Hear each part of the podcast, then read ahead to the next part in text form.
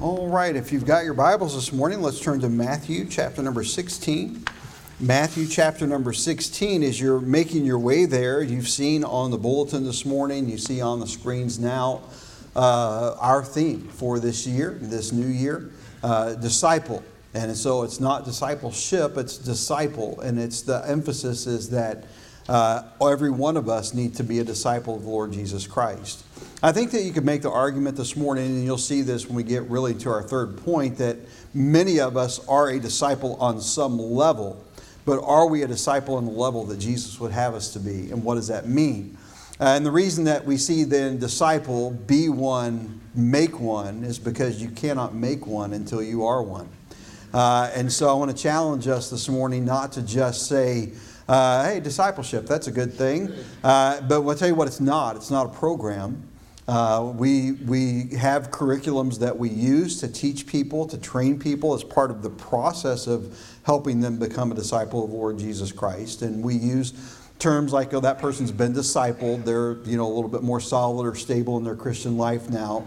Uh, and those are just terms. The reality is, is the essence of who I am. Am I a disciple of Lord Jesus Christ? And when I truly am a disciple of Christ, then I, at that point I become a maker of others' disciples. And so we'll see uh, really over these next three weeks in particular and, and beyond that as well. But and I'll introduce several things tonight uh, that we are going to restore or implement that will help us in this process, in this journey.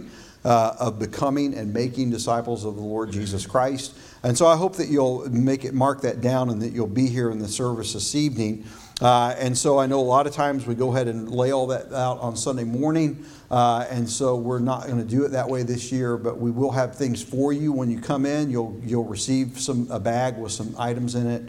Uh, and then there will be some other things that we'll, that we'll unveil tonight. Also, Brother Mike Penson uh, will be preaching for us tonight, and it's been several years since he's been here. They've been, uh, he's been a pastor to our military in Europe for uh, much of his adult ministry, and then he pastored a church here in the States for, a, year, a few years before he's pastored uh, most recently in Japan.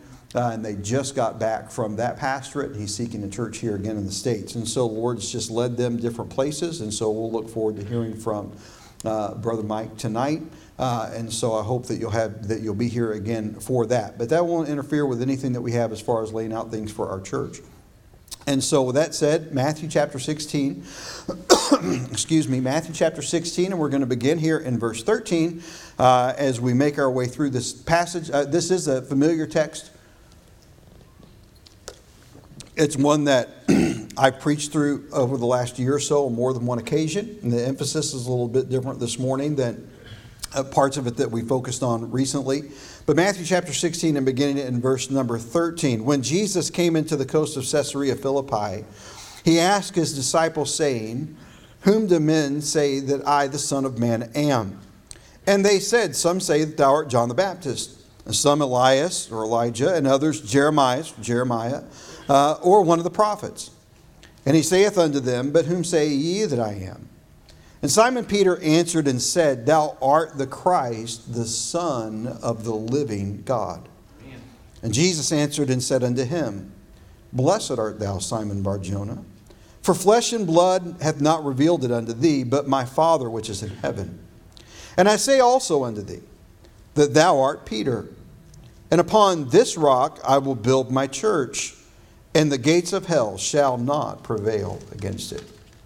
And I will give unto thee the keys of the kingdom of heaven. And whatsoever thou shalt bind on earth shall be bound in heaven. And whatsoever thou shalt loose on earth shall be loosed in heaven. Then charged he his disciples that they should tell no man that he was Jesus the Christ. And from that time forth began Jesus to show unto his disciples how that he must go into Jerusalem, suffer many things of the elders and chief priests and scribes, and be killed, and be raised again the third day. Then Peter took him and began to rebuke him, saying, Be it far from thee, Lord. This shall not be unto thee. But he turned and said unto Peter, Get thee behind me, Satan. Thou art an offense unto me, for thou savorest not the things that be of God, but those that be of men. Then said Jesus to his disciples, If any man will come after me, let him deny himself and take up his cross and follow me. For whosoever will save his life shall lose it, and whosoever will lose his life for my sake shall find it. For what is a man profited if he shall gain the whole world and lose his own soul? Or what shall a man give in exchange for his soul? For the Son of Man shall come in the glory of his Father with his angels, and then he shall reward every man according to his works. I'm going to speak this morning on our theme, the thought disciple. Be one, make one. The, the, the actual emphasis this morning is simply on understanding what a disciple truly is in the eyes of God. Let's pray. Father, thank you for the time that we have this morning. Holy Spirit, I pray that you'd speak to our hearts, that you'd meet with us, that you'd help me to articulate well the message that you've given. Lord, may our attention be on your word. Uh, may we not be distracted. Lord, I pray that you'd help us to sit still and to listen intently, uh, to respond when you speak to our hearts. And Lord, I pray that you would help all of us to uh, allow you to challenge our hearts and to illuminate our thinking in terms of this passage of Scripture. In Jesus' name, amen.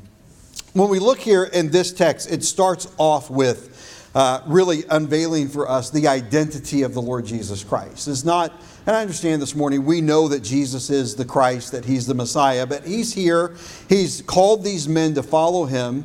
We clearly understand that he has the 12 disciples. And when we think about disciples, that's generally what we think of. When we hear the term biblically, uh, the disciples, we pretty much limit our thinking to the 12.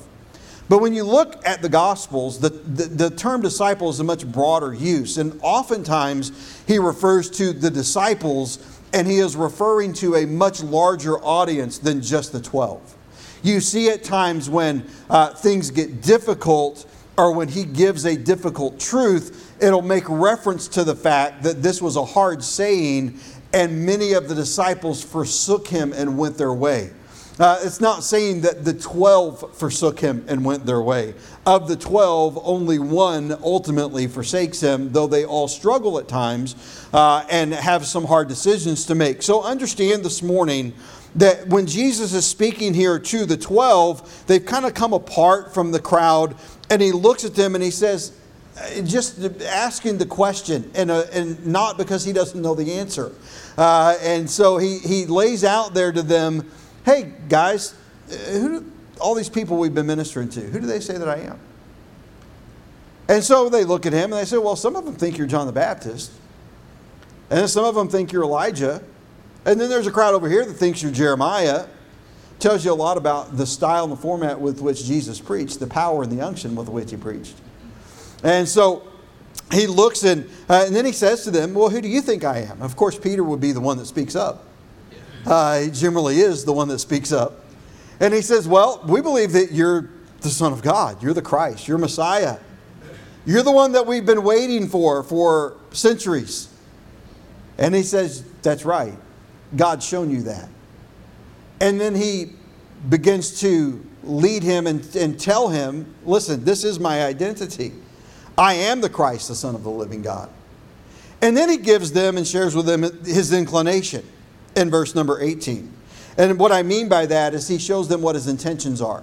This is what I'm inclined to do. This is what uh, my, my plan forward is. He said, I have come to seek and to save that which is lost, and this is how I'm going to accomplish that. And in verse 18, he says, And I say also unto thee that thou art Peter, a little stone, a little piece of the puzzle and upon this rock, this massive boulder, the Lord Jesus Christ Himself, I will build my church, and the gates of hell shall not prevail against it. Listen, the gates of hell can prevail against me, but they cannot prevail against the church. Amen. And so we understand that God is at work and what God's intentions are. We understand the, the vulnerability and, uh, and uh, the weakness of men. But Jesus is laying out a bigger picture here when he says, I want to show you guys this is who I am. I'm Messiah. That means that I've come to reconcile you to God.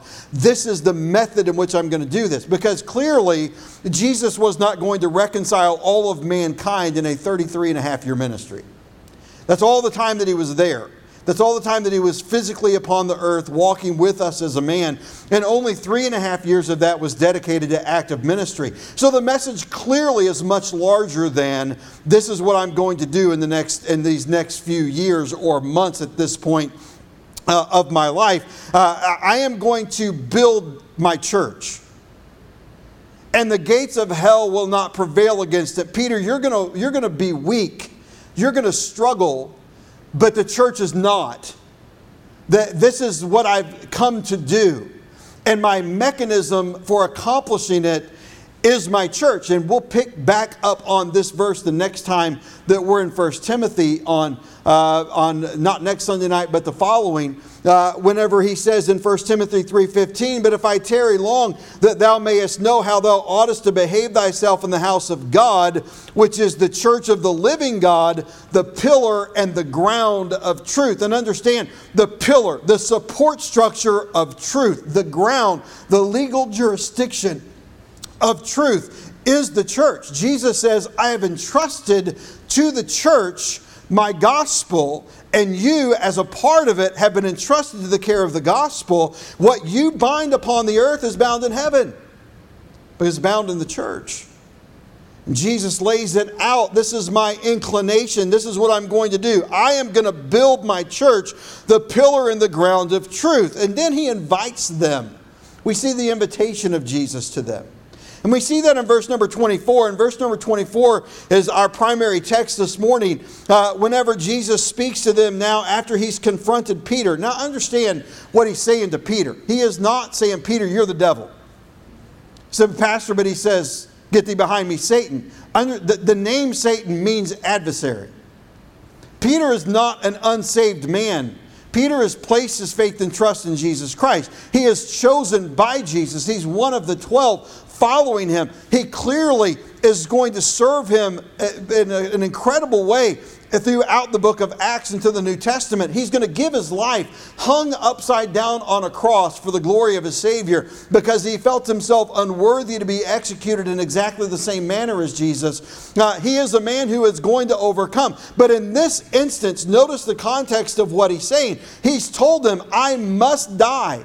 I'm going to be resurrected. I'm going to be suffering. I will be arrested. I will be falsely accused. I will be illegally tried. I will be condemned. I will be beaten. I will be mocked. I will be hung upon a cross. I will give my life because that is the will of God for my life. It is, the, it is the reason that God sent me. It is going to bring forgiveness of sin. It is going to reconcile man to his God. This is what my Father has given me to do. And Peter says, Oh, no, that can't happen to you.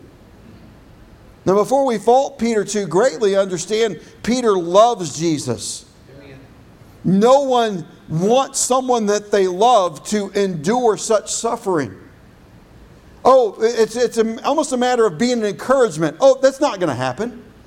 That's, that's not the way that it's going to be. And he turns to him and says, Get behind, get thee behind me, Satan, for thou art an offense to me. Notice what he says next. For thou savorest not the things that be of God, but those that be of men. In other words, Peter, in this frame of mind, you are an adversary to the will of God for my life. For when, when you're thinking the way that man thinks. When you're thinking with the understanding of man, you are working against the will of God in me. And we have to understand when we become Satan to ourselves, when we work against what God has intended for our lives, we become adversarial to the working of the Spirit of God in our lives when we fail to fulfill the will that God has for every life. And God does have a will for your life. And you're going to see that in the text this morning. So, as we understand this, we see that Jesus gives them an invitation in verse 24. Then said Jesus unto his disciples, If any man will come after me, let him deny himself, humble yourself, and take up his cross, embrace my will for your life. Embrace the will of God for your individual life. That's your cross this morning. Pastor, what's my cross? Whatever the will of God for your life is, that's your cross. And then follow me. And that's the message this morning. So, what are we talking about? What does it mean to be a disciple? The word disciple here uh, and really throughout the New Testament in, in the Greek word is mathetes, which means a learner or a pupil. So, this is a very broad term. So, this puts it in the category of uh, when we talk about a disciple as being one simply who's willing to learn, someone that's willing to study, someone that's willing to be taught, uh, just on a casual basis. And you see this throughout the Gospels whenever you see a crowd gather uh, and they're referred to in the scripture as disciples, but when the first sign of difficulty comes, they're gone. Uh, they just disappear. They're, they're, they're here, they're interested, they're willing to learn, but they're not willing to pay any kind of a price. They're not really willing to be a part of something that's going to uh, be weighty or costly. And so that's the term disciple predominantly given in the New Testament, that's its surface meaning. But it is translated from a root word, uh, mantheno, which means to learn and to be appraised. So when you understand here really what he's saying when he's talking about a disciple, and this is a definition that really just kind of builds upon itself. And so it's important that we understand it as we get into really what our push for our ministry overall is. It is to learn and to be appraised. To be appraised in the sense of you're having your house appraised for a third party to value it. When you appraise a property, you are opening it up to inspection. You are opening it up for criticism. You are opening it up to be looked at and to be evaluated in its purest, truest form of what it is, whether that's good or whether that's bad. It is just simply a honest assessment of its value. And so when we talk about being a disciple of the Lord, what we're saying is, Lord, I'm willing to learn about you and from you, but I'm also willing to open my heart and to allow you to appraise me. I'm willing to allow you to pick me apart, to make assessments about my life, about my thoughts, about my longings.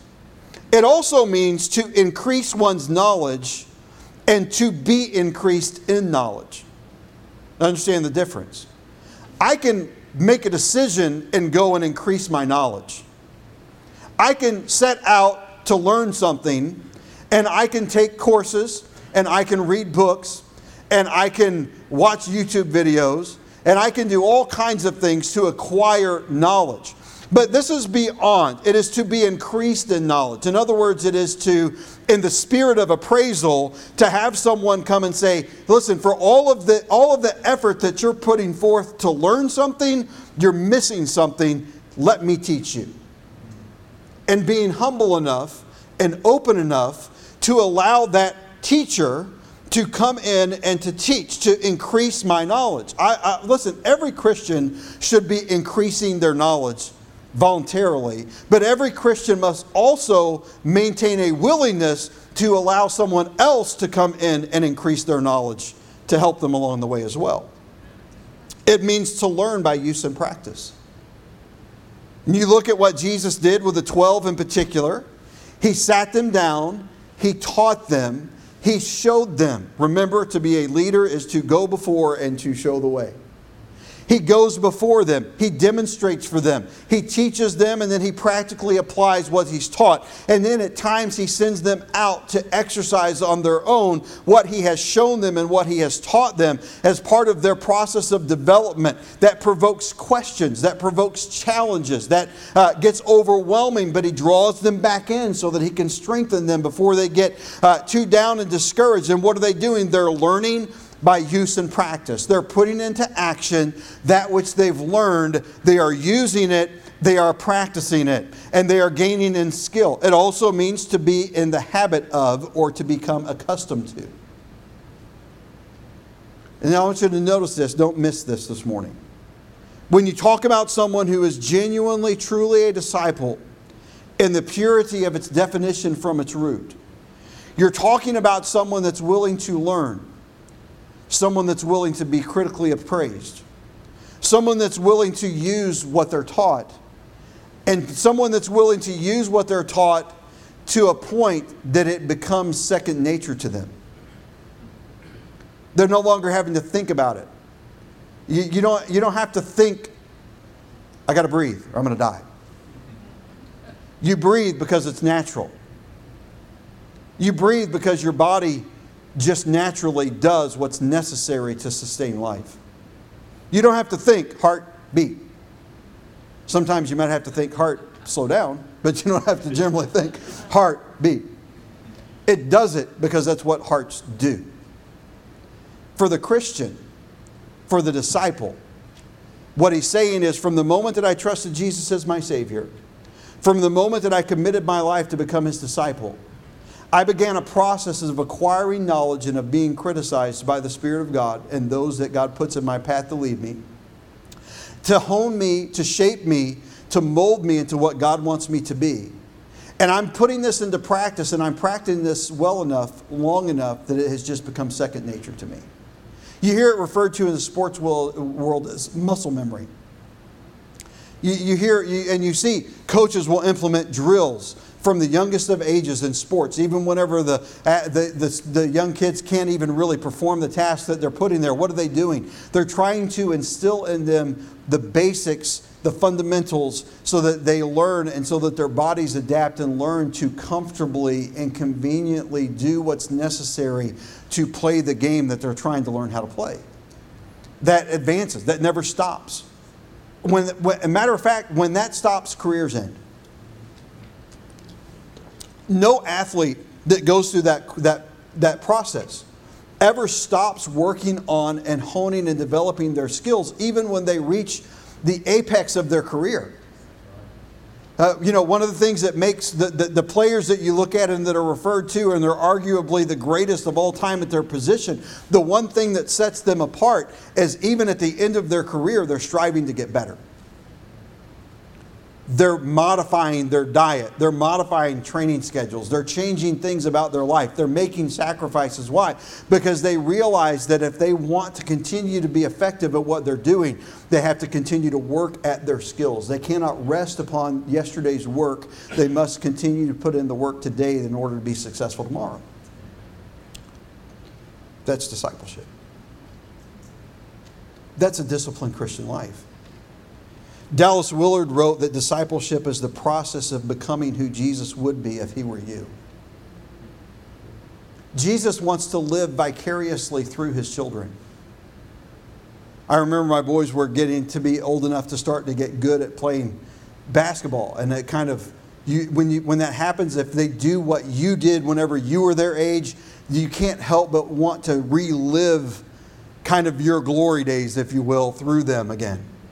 You want them to succeed at what you were successful at, and you want them to go a step farther than you were able to get uh, and what you tried to do. That's vicariously living through our children. Jesus wants to vicariously live through you and me. He wants me out of the way so that he can ascend to the throne of my heart and he can live through me. I'm not supposed to live my life. I'm supposed to humble myself and to allow him to live my life through me under the control of the Spirit of God. Howard Hendricks wrote that you never graduate from the school of discipleship. When we get to the point where we believe in our own heart and mind, though we would never articulate the words, that there's not anybody else. I, I have learned and walked with God for so long that there's not anybody out there that can teach me anything more about Him. And we shut down in that term. We, we've got all this to give, but there's, there's not anybody else out there that's going to give me anything that I already know. We just look critically at everything. That's a dangerous place to be because none of us will ever be at that point until we walk into heaven. And when I get there mentally and intellectually and spiritually, it, signals an arrogance that often is cloaked in a false humility uh, that says, I've graduated, I no longer be, need to be discipled. It is something that we should never graduate from. The great missionary Eric Liddell wrote that you will know as much of God and only as much of God as you are willing to put into practice. How much of what God gives me am I willing to put into practice? How much am I willing to listen? How much am I willing to adopt? How much am I willing to, uh, to work at? Another great missionary, Dietrich Bonhoeffer, wrote that being a Christian is less about cautiously avoiding sin than about courageously and actively doing the will of God. How many of us have spent our, the entirety of our Christian life thinking that the Christian life is about not sinning? It's a wasted life. The Christian life is about doing the will of God for your life. And what Jesus states in verse number 24, uh, when he says to them that if you would be my disciple, you must come after me and deny yourself and take up your cross, my will for your life, and follow me. Three thoughts about this this morning as we lay this out really for this year and beyond. Number one, this morning, we see the commitment of discipleship. Discipleship is not for the faint of heart. To be a true disciple of the Lord Jesus Christ is not easy, it requires sacrifice. It requires work. It's labor intensive. It's not something that I can just engage myself in physically either. It is mental and it is emotional. It is something that will suck life from you or give life to you. The commitment of discipleship we see here begins with self denial. It is a commitment to discipline.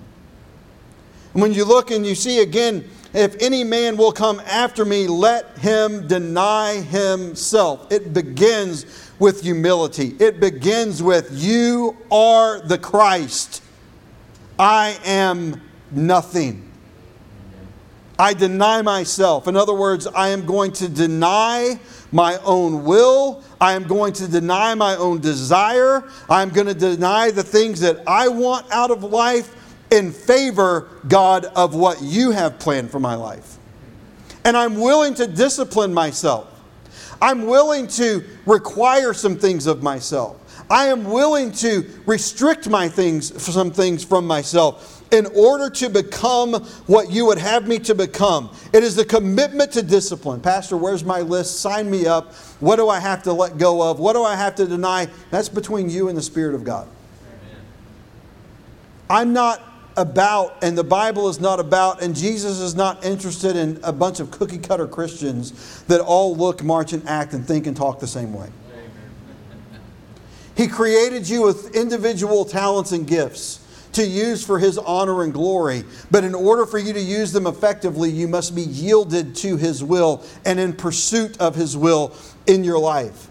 And that begins with a commitment to discipline. I will allow the Spirit of God to discipline me. I will discipline myself in order to stay uh, in step with what God is leading me to do and how God is working in my life uh, to accomplish that. It is a commitment to discipline, but that requires a commitment to humility. I cannot go out thinking that I've got everything to offer everybody else. I have to understand that I must be committed to a humble life. And I'm not talking about a life of a pauper necessarily, but mentally, where we understand spiritually that, that God may have, God perhaps has grown you to a place where you have much to offer in the development of new Christians. But if your attitude is, but I'm closed off to be taught, then there's a lack of humility that's going to hinder your ability to be effective for God a commitment to humility. Notice in Matthew chapter 18, in verse number 4, uh, he says, Whosoever therefore shall humble himself as this little child, the same is greatest in the kingdom of heaven. In Matthew chapter 23, in verse number 12, uh, again he states uh, that, uh, And whosoever shall exalt himself shall be abased, and he that shall humble himself shall be exalted walk humbly before God. And what I'm saying essentially is this in, in keeping with the essence of the, the, the text of the scripture uh, and, the, and the, the definition that it gives us of discipleship and being a disciple. is by being disciplined and by maintaining humility that I am willing to learn and that I am willing to be appraised. If I'm unwilling to be appraised, it doesn't matter how much I learn. There are so many people that have more knowledge than I'll ever have. There are people that can absorb more by because they're so intelligent that they just casually hear something and it's soaked in that I have to invest hours in to gain an understanding of. But it doesn't matter how disciplined I am about learning if I'm not willing to be appraised. If I'm not willing to allow God and I'm not willing to allow uh, those that God has put in my life and authority to appraise me. I'm not talking about to dictate your life. I'm talking about to, to openly have conversations and teaching sessions about this is an area in which you're struggling or where you're lacking or where you need growth or where you're doing wonderfully or where God can use you in a great way. And I'm not offended and I'm not pouting and I'm not sulking because it was hard for me to hear a willingness to be appraised that requires humility, the commitment of a disciple, the commitment of discipleship. Secondly, we see the cost of discipleship. The cost of discipleship. The cost we see again in verse number 24. Then said Jesus unto his disciples, If any man will come after me, let him deny himself and take up his cross. If I would be his disciple this morning, I must be willing to take up my cross. That taking up of the cross is taking up the will of God for your life. Jesus said, I've got to go to the cross. I have to fulfill the Father's will for my life. Gratefully, this morning, the will of God for your life and for my life is not to have uh, our hands and our feet spiked and to die of suffocation, a cruel death, naked on a cross for all the world to see. That was his cross. But we must take up our cross. He took up the will of God for his life. I must be willing to take up the will of God for my life. In other words, I must be willing, first of all, to accept my cross. You'll never get anywhere in your Christian growth if you're not willing to accept your cross. Am I willing to accept it? Am I willing to say, God, this is your plan for my life, and I accept it? Listen, acceptance does not necessarily equal excitement. There have been times in my life where God's made it really clear this is my will for you right now, and I went not happy about it. Not excited about, not hopeful of a good outcome. It was God's will for Jeremiah to prophesy to Israel for all of his ministry and to never see one single solitary convert. But that was God's will for his life. That was his cross. God, God, listen, accepting the will of God is the starting point. And what that leads me to is enduring my cross. Jesus accepted the cross and he left heaven and he put on human flesh in a manger and he was born to walk among us.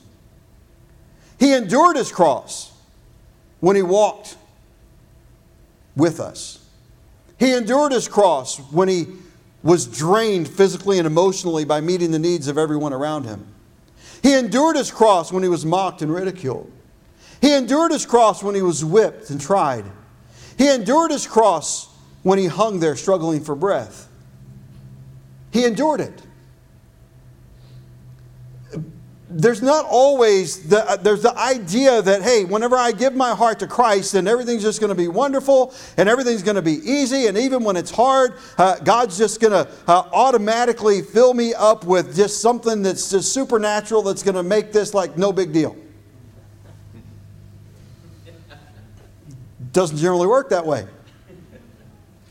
If it works that way for you then you've got, you've got more going on for you spiritually than i think i've ever had what I'm saying is, is that there is a process here.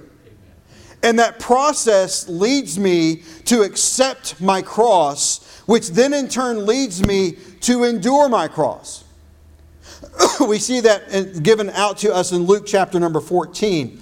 Uh, in Luke chapter number 14, and beginning in verse number 25, when he says, And there went great multitudes with him, and he turned and said unto them, So he's got all these people and they're following him.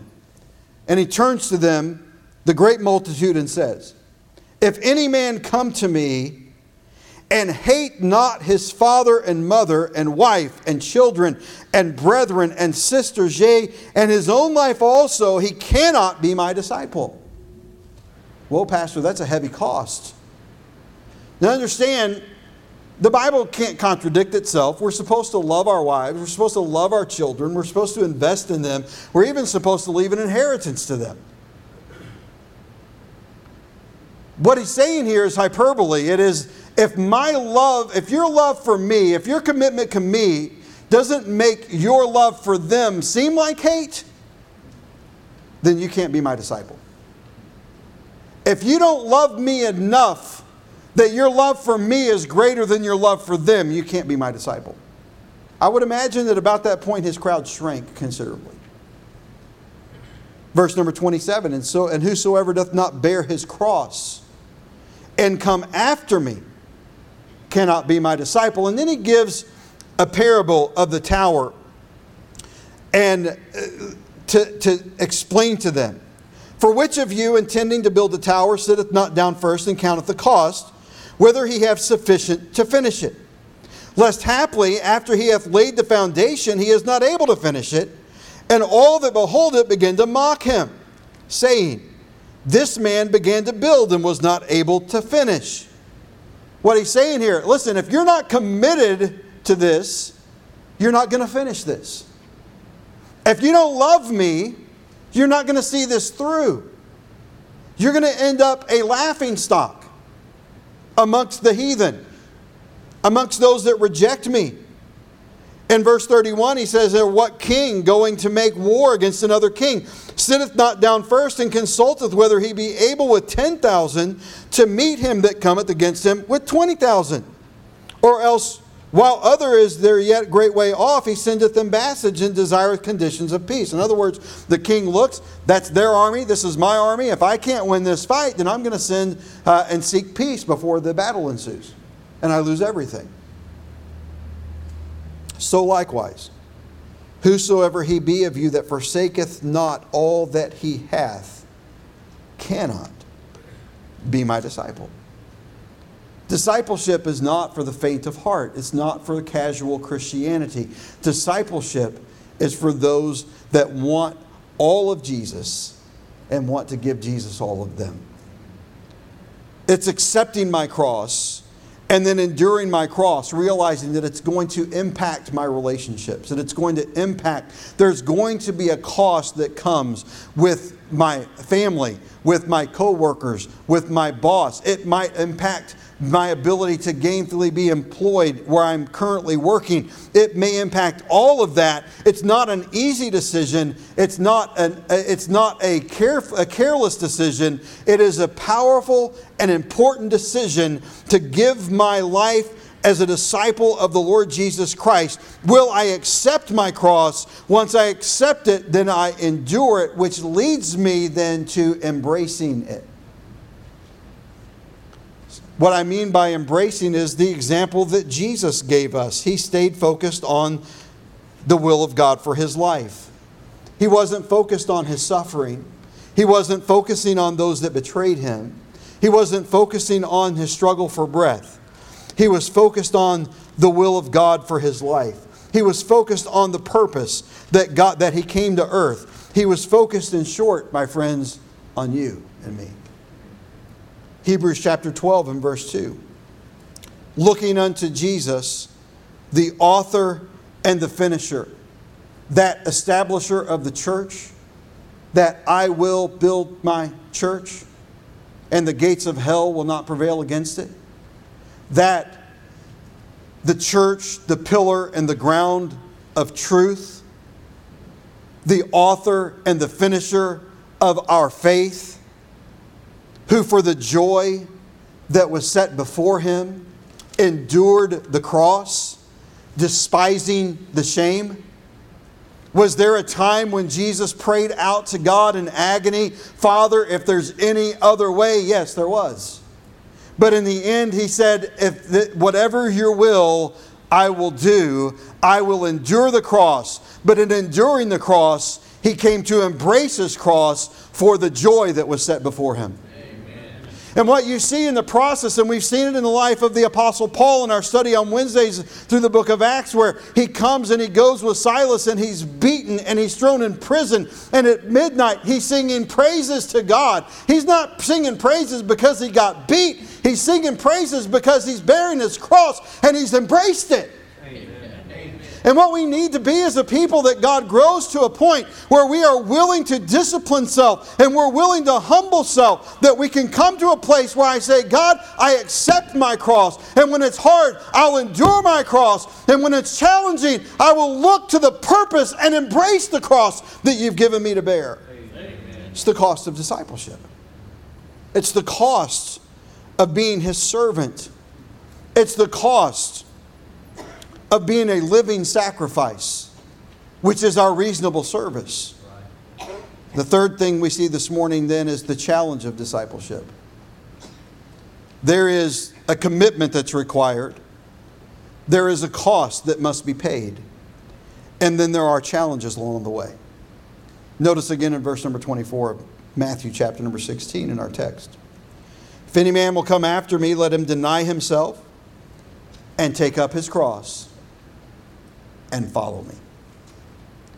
And we see throughout the New Testament, and we're going to look just briefly at five types of disciples that were successful in their ministry, in the lives that they led for God, at least in the end.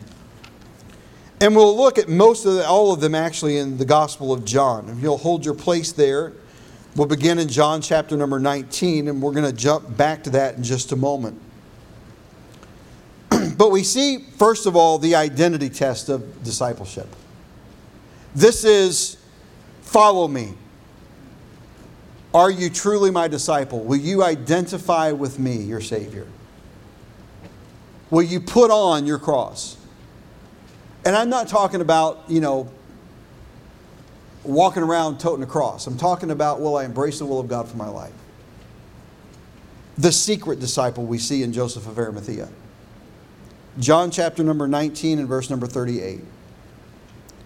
And after this, Joseph of Arimathea, being a disciple of Jesus, but secretly for fear of the Jews, besought Pilate that he might take away the body of Jesus, and Pilate gave him leave.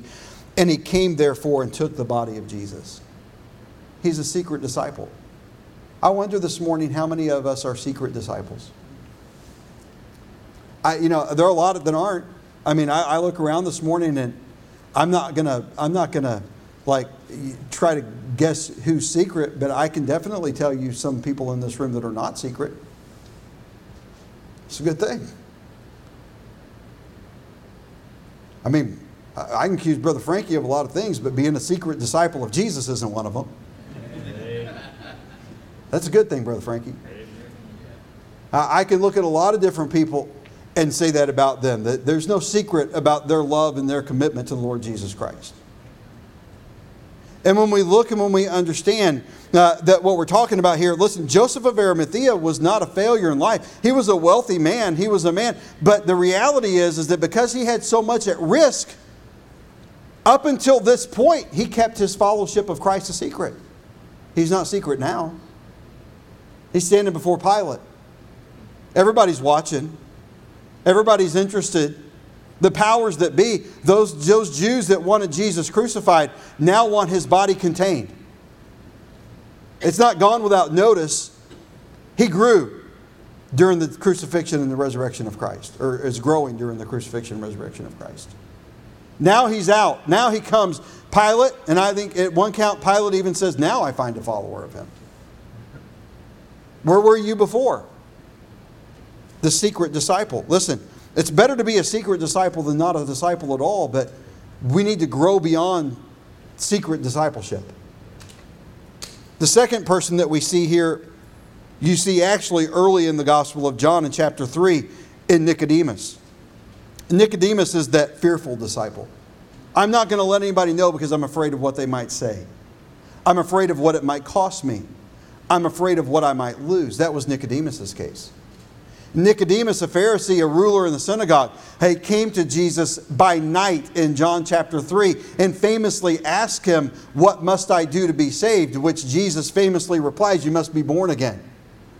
And I'll recount that whole encounter that leads us to John 3:16 and 17 and 18. But what I'm saying this morning is that Jesus Nicodemus came fearfully to Jesus at night, and the Bible never lets us forget it.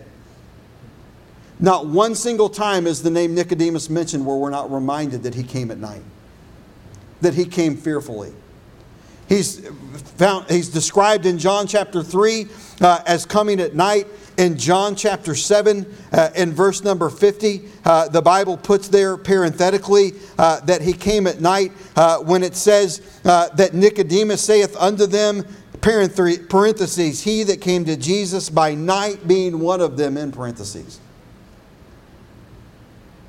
I'm not saying that God's holding a grudge against Nicodemus, but I am saying that he sure wanted us to remember that he came fearfully in the beginning.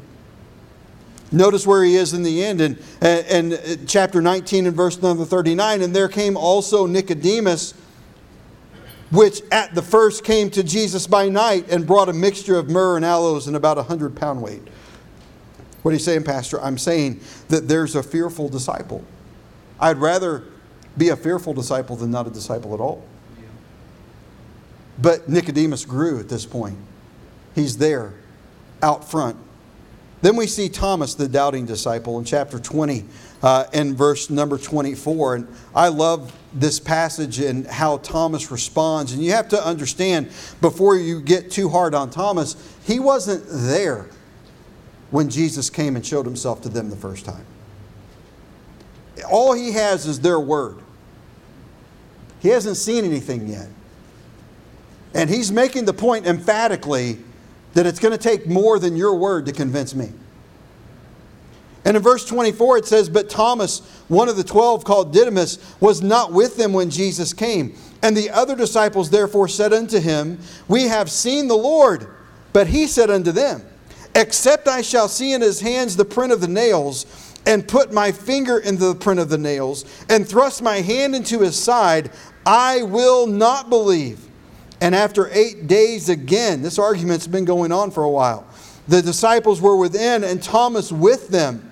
Then came Jesus, the doors being shut. In other words, he didn't open the door to walk in the room, he just walked in the room. He made, he made quite the appearance and stood in the midst and said, Peace be unto you. Then saith he to Thomas, Reach hither thy finger. How intimidating would that be? You've been arguing for eight days or longer to your fellow apostles and disciples. I'm not going to believe unless I can see with my own eyes the print of the nails, until I can put my finger in it, until I can thrust my hand into the side, and then poof, Jesus appears uh, in the middle of the room or walks through the wall and says, Thomas, in the midst of everybody, fastening his eyes upon him and walking up to him. Reach hither thy finger Behold my hands. You said you needed to see? Look, they're right here in front of you. Reach hither thy hand and thrust it into my side. I can just see him raising up his garment to expose the open wound in his side. Be not faithless, but believing.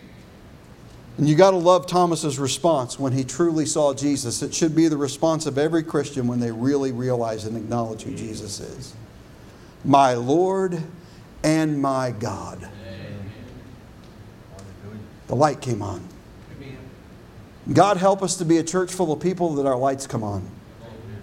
That we come to a place where we see and we realize that though we have been on a path that perhaps has caused us to doubt or has caused us to be fearful or has caused us to serve Him sometimes secretly, we've had to deal with conflict, internal conflict. And you see that in Peter. In John chapter 18, and we don't have time to read this text this morning, but in verses 15 through 27 is the account of Peter going to Jesus, Jesus telling him, uh, Peter saying, I'll never deny you. I'll never forsake you, Peter. Before the rooster crows in the morning, you're going to deny me three times. Not me. And he denies, and he denies, and he denies. And the rooster crows. And his heart is broken. Jesus told them, Peter, Satan has desired to have you, that he might sift you as wheat. You understand, sifting wheat is running it through a mill. It's putting it between two grindstones and grinding it, pulverizing it to a fine powder to make flour. Peter, Satan wants to pulverize you. But I prayed for you. And when you're converted, look, Peter was not in need of salvation, okay? Peter was saved. When you're converted, when you've been restored, when you've been lifted back up, when you come to fully understand. And we see Peter conflicted, facing his own problems, denying the one he loves. And then we see in chapter 21 the completed disciple, again in Peter. In chapter 21, Jesus comes to him, and of course, he's out fishing. And as he's fishing, they've caught nothing. Jesus says, Throw your net on the right side, and they catch 150 plus fish. They come ashore, and Jesus is cooking breakfast. And through the course of it, he comes to him as Peter had denied him three times, and he questions Peter three times Do you love me? You know I love you. Feed my sheep. Do you love me more than these? Feed my sheep. Do you love me, Peter? You know, Lord, that I love you. Feed my lambs. Peter is completed. Peter has a new picture of Jesus, and he already believed that he was the Son of God. And trying to put that in context of our mind, there was an intellectual acknowledgement in the life of Peter in Matthew chapter 16 that you are the Son of God, you are the Messiah, but there's something different about his vision of him now. How do you know, Pastor? Because when he preached at Pentecost, over 2,000 were saved. When he walked down the streets, people that got just in his shadow were healed. When he preached again, 4,000 plus were saved. Whenever God wanted to begin to reveal the mystery of the church, the bringing of the Gentile and the Jew together as one, it was Peter that he first gave the vision to. It was Peter that he first began to confront and break down his Judaistic thinking in order to open the doors for the Gentiles to come to Christ. He is the completed disciple because he has has come to a place where he once denied and he now will die crucified upside down for the glory of his God. What happened, Pastor? He accepted his cross. Through this difficult time, he endured his cross. And at the end of his life, when great sacrifice was required, he embraced his cross for the joy that was set before him for the knowing that he was fulfilling the will of God in his life.